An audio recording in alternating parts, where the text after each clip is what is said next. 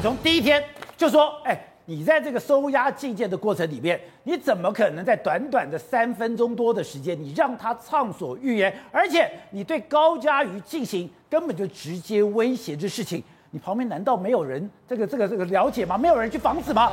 结果今天法务部说了，要叫高检署厘清有没有违规。真的是重放。对，高检署已经立案调查，行政调查新北检察署。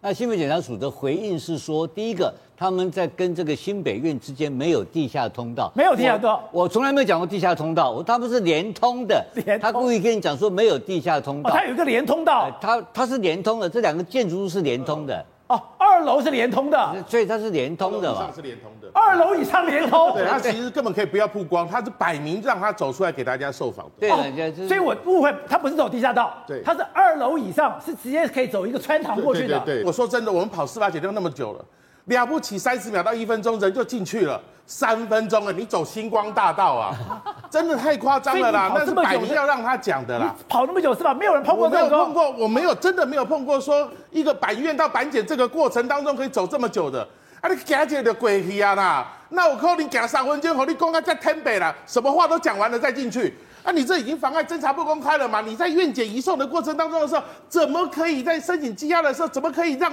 嫌犯让你可以再曝光呢？而且有人讲说，你像这种家暴犯、这种那个这种犯，你照讲要戴个头盔把脸遮起来，是这样子吗？对，他们到底说要保护隐私权嘛？讲到他有涉及家暴案的话，他应该戴个安全帽，上面贴满了贴纸嘛？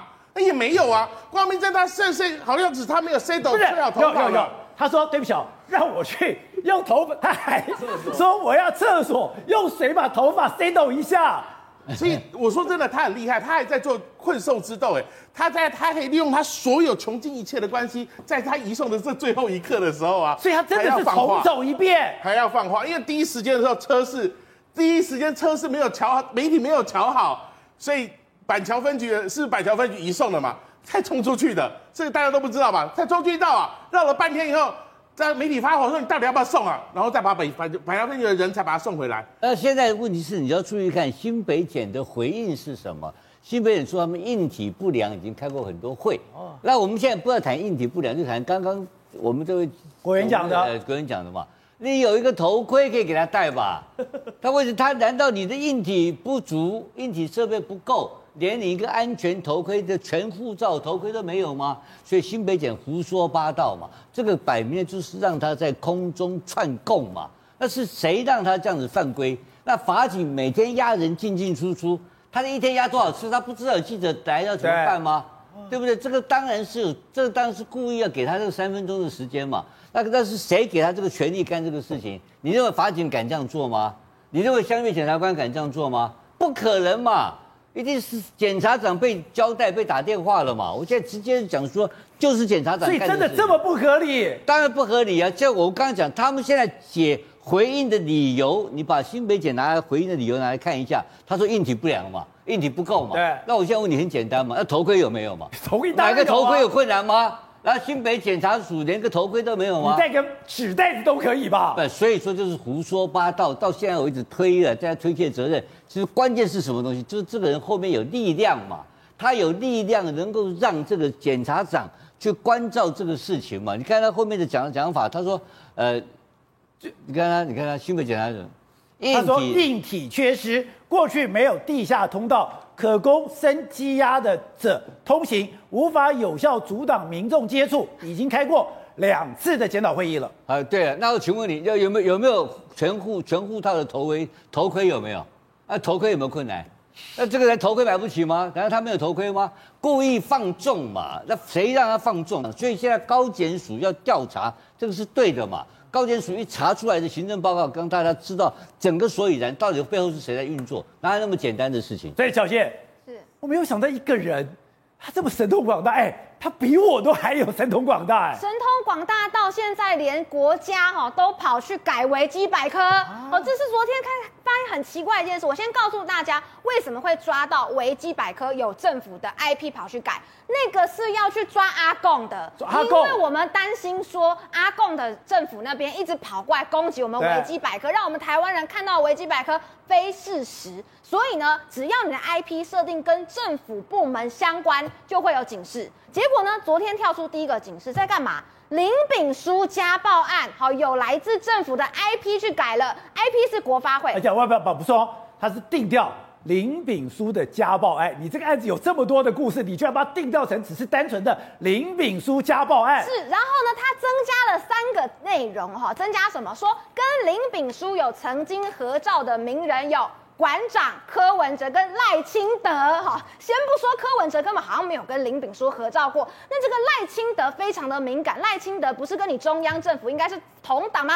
他是你们副总统哎、欸。为什么会有来自政府的 I P？ 你, 你, 你被民进党的网军出卖了。是因为那个 I P 哦，国发会有出来解释，他说哦，不一定是我们国发会，因为所有的政府的 I P 都是用国发会去申请的。最后被发现在哪里？在公路总局。所以怎么会连公路总局里面都有疑似的网军呢？今天下午又有另外一个又被抓到了，改谁？黄伟哲，黄伟哲又被攻击了，他把黄伟哲市长改成西瓜哲哦，所以我们。怎么会在政府里面有一大堆用着政府的 I P、用着政府电脑的人，在维基百科上面搞这些事情呢？好，所以国元，其实你现在也在公关公司工作，你也可以了解一些网军的生态。最近非常妙的是，最近这些民进党绿色的网军全部都沉下水去了。对吧？杰哥，你有没有进过网军的办公室？没有，我去过一次。网军办公室长怎样？不一样吗？没有没有没有，真的不一样，就是不一样。进到网咖。全部都是 monitor， 就大概六十五寸的荧幕，然后他用六分割的画面，然后所有的六分割上面就是不同的账号一直在监看他的反应的是什么。所以今天这个厉害的地方就是林秉樞他在呃被捕的第一时间的时候，他一定是交代了他的那个下属赶快去做整个灭火的一个动作。所以你注意看到他这个很厉害哦，你说他的网军有运作到什么极致了，你知道吗？他你看 P T T 上面有暗黑版跟那个八卦版。他可以在同一时间啊，截图发稿。哎，你看到只是一个隔壁版，事实上天差地别啊！一个人是八卦版，一个人是暗黑版，大家是不一样的。暗黑版，那再来就要讲说，再来我们要截一个图，宝杰哥，我们都截过图，对不对？手机这样子哦，注意这样，呵呵呵，也会有秒差吧？我要截，还要再截。如果手机不好的话，还可能没有办法截。可是他可以在瞬间截到一模一样的图，所以这个很明显。就是一个网军的操作，而且他们就是发到公版，他们有个主电脑，公版就全部丢上面，然后一知道，比如说这个是组织发出来的，瞬间就往所有旁边的大电视歘，你就看到，我就看过一次他们这样操作，讯息丢到中间版面，然后歘，顺便到旁边的两个大电视，讯息就这样全部出去了。但是重点来了，现在这些网军瞬间消失，厉害了。因为我还特别跟我朋友聊了一下，他说啊，我们这些两千三百万们，他还特别自嘲哦。我说对不起，我一个账号，就像这次这个这个什么维尼的账号，一下子被 P D D 禁言十年，这个账号等于废了。你知道他们要一个网军要养出一个账号，要花多少多少的资源吗？最少是一百万到两百万一年，慢慢去养，因为很多人要不停的去养，你要养粉丝，养跟随者，养不停的翻滚键盘手，你要不停的要去追寻。一个账号要花一百万，一百万一年，最少一百万一年去养一个账号。所以，但注意看到，在这个事情一爆发了以后，这几个最早在带风向的账号，对，瞬间他的时间停了，都不见了，在十二月二号。他们不敢再发了，为什么？因为最近风头太健了。我们最近有在问他们说：“哎、欸，我们有些东西可不可以帮我们操作一下啊？”他说：“对不起，公休出来吃饭没有问题。”但是现在对不起，我网军暂时打烊，因为今天检方只要一不小心查到我可能跟高嘉瑜这个案子，或者是林秉樞的案子有任何的牵连，我一个价值几百万、几千万的账号可能就没了。所以目前网网军呢，可以说是躲的都比快点。还有刚刚委员有特呃议员有特别提到，那讲到那个账号两千三百万元，我一定要跟你讲一下，因为我们曾经在公关公司操作过，都知道就是这件事情。我坦白来讲，就是说很多的钱进来，它叫做代收转付，代收转付就像旅行社一样，旅行社有钱进来了，然后呢就出去了。而且我们为什么这样这样就是有些公关公司，特别是很多的政治公关公司会这样子的操作呢？因为钱经过了公关公司再出去以后呢，开的是不同的发票，钱可以洗白了。还有再来，为什么他们特别喜欢去买名人的画作或者是古董？因为我可以，比如说，宝杰哥，你很喜欢写书法，对，我你不要讲十万，下次你再写一个二十万，你的身价就出来了。我现在可以写，你会不会高兴？你会不会爽？你当你龙心大悦的时候，哎、欸，小兄弟，你要找我拜托什么事啊？是没有问题。所以其实，在他们不管是政治操作或者是网军操作来讲，其实是很多的这个轨迹是可以去追寻的。好，对，正好这个过程里面，我觉得有一个非常妙的是，你会发现这些对于高嘉瑜跟这个马文马文玉的这个东西，那个不没不友善的网军，都是冲着马文玉来的。哎、欸，照理讲。